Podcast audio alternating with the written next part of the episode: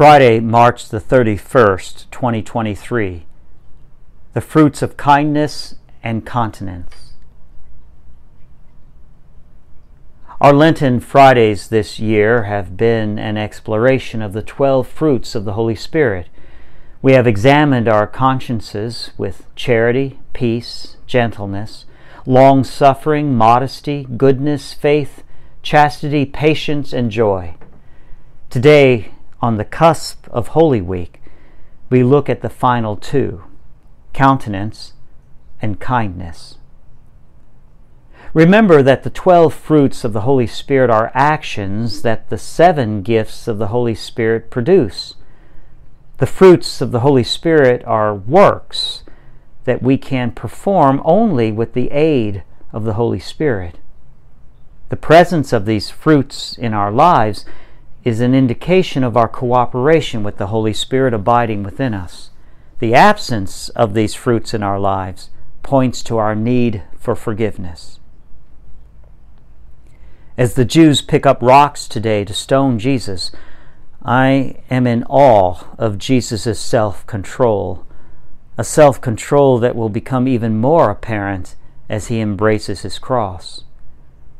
The Holy Spirit's fruit of continence is self control or temperance. It does not mean denying oneself what one needs or even necessarily what one wants, so long as what one wants is something good. Rather, it is the exercise of self control and moderation in all things. I have come to see that the greatest exercise of power is restraint. Our all powerful God will empty himself on a cross. Amazing. This moderation in all things has one exception kindness.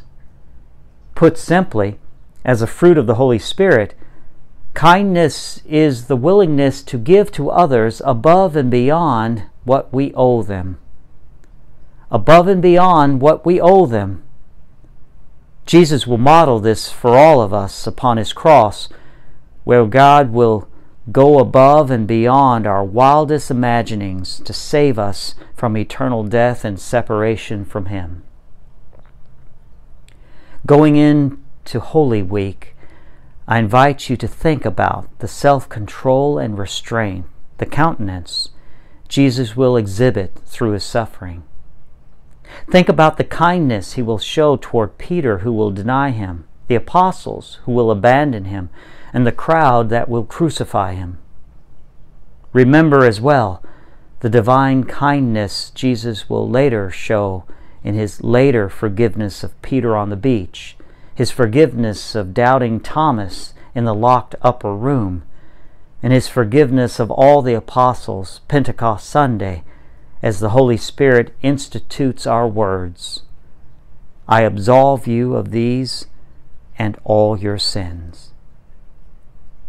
Saint Bernadette, pray for us.